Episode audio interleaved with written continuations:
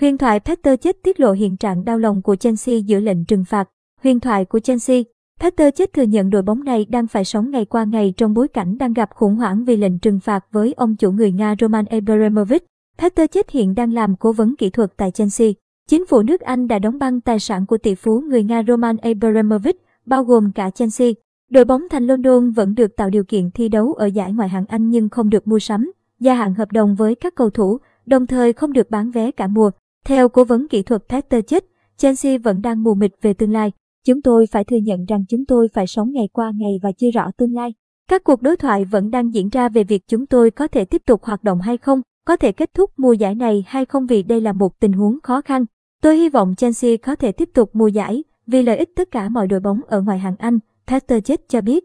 Với những hạn chế về tài chính có thể sẽ được áp đặt thêm, Chelsea gần như chắc chắn sẽ không thể giữ chân những cầu thủ như Antonio Rudiger và Andreas Christensen, những người sắp hết hạn hợp đồng. Bên cạnh đó, Chích vẫn không tự tin về tương lai của huấn luyện viên Thomas Tuchel. Tuchel có hợp đồng đến năm 2024. Chúng tôi hy vọng sẽ tiếp tục có sự phục vụ của ông ấy. Đó là một chiến lược gia xuất sắc nhưng tình hình ngày mai có thể thay đổi. Tôi chưa thể có câu trả lời chính xác, cựu thủ môn Chelsea nói thêm. Peter chết cũng từ chối trả lời câu hỏi về những người chủ mới tiềm năng. Thay vào đó, vị cố vấn kỹ thuật này nhấn mạnh bóng đá Anh đừng quên những đóng góp của Chelsea.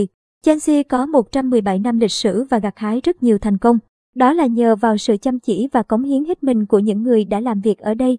Đội bóng có hành trình riêng, có thành công riêng chứ không phải vấn đề tiền bạc.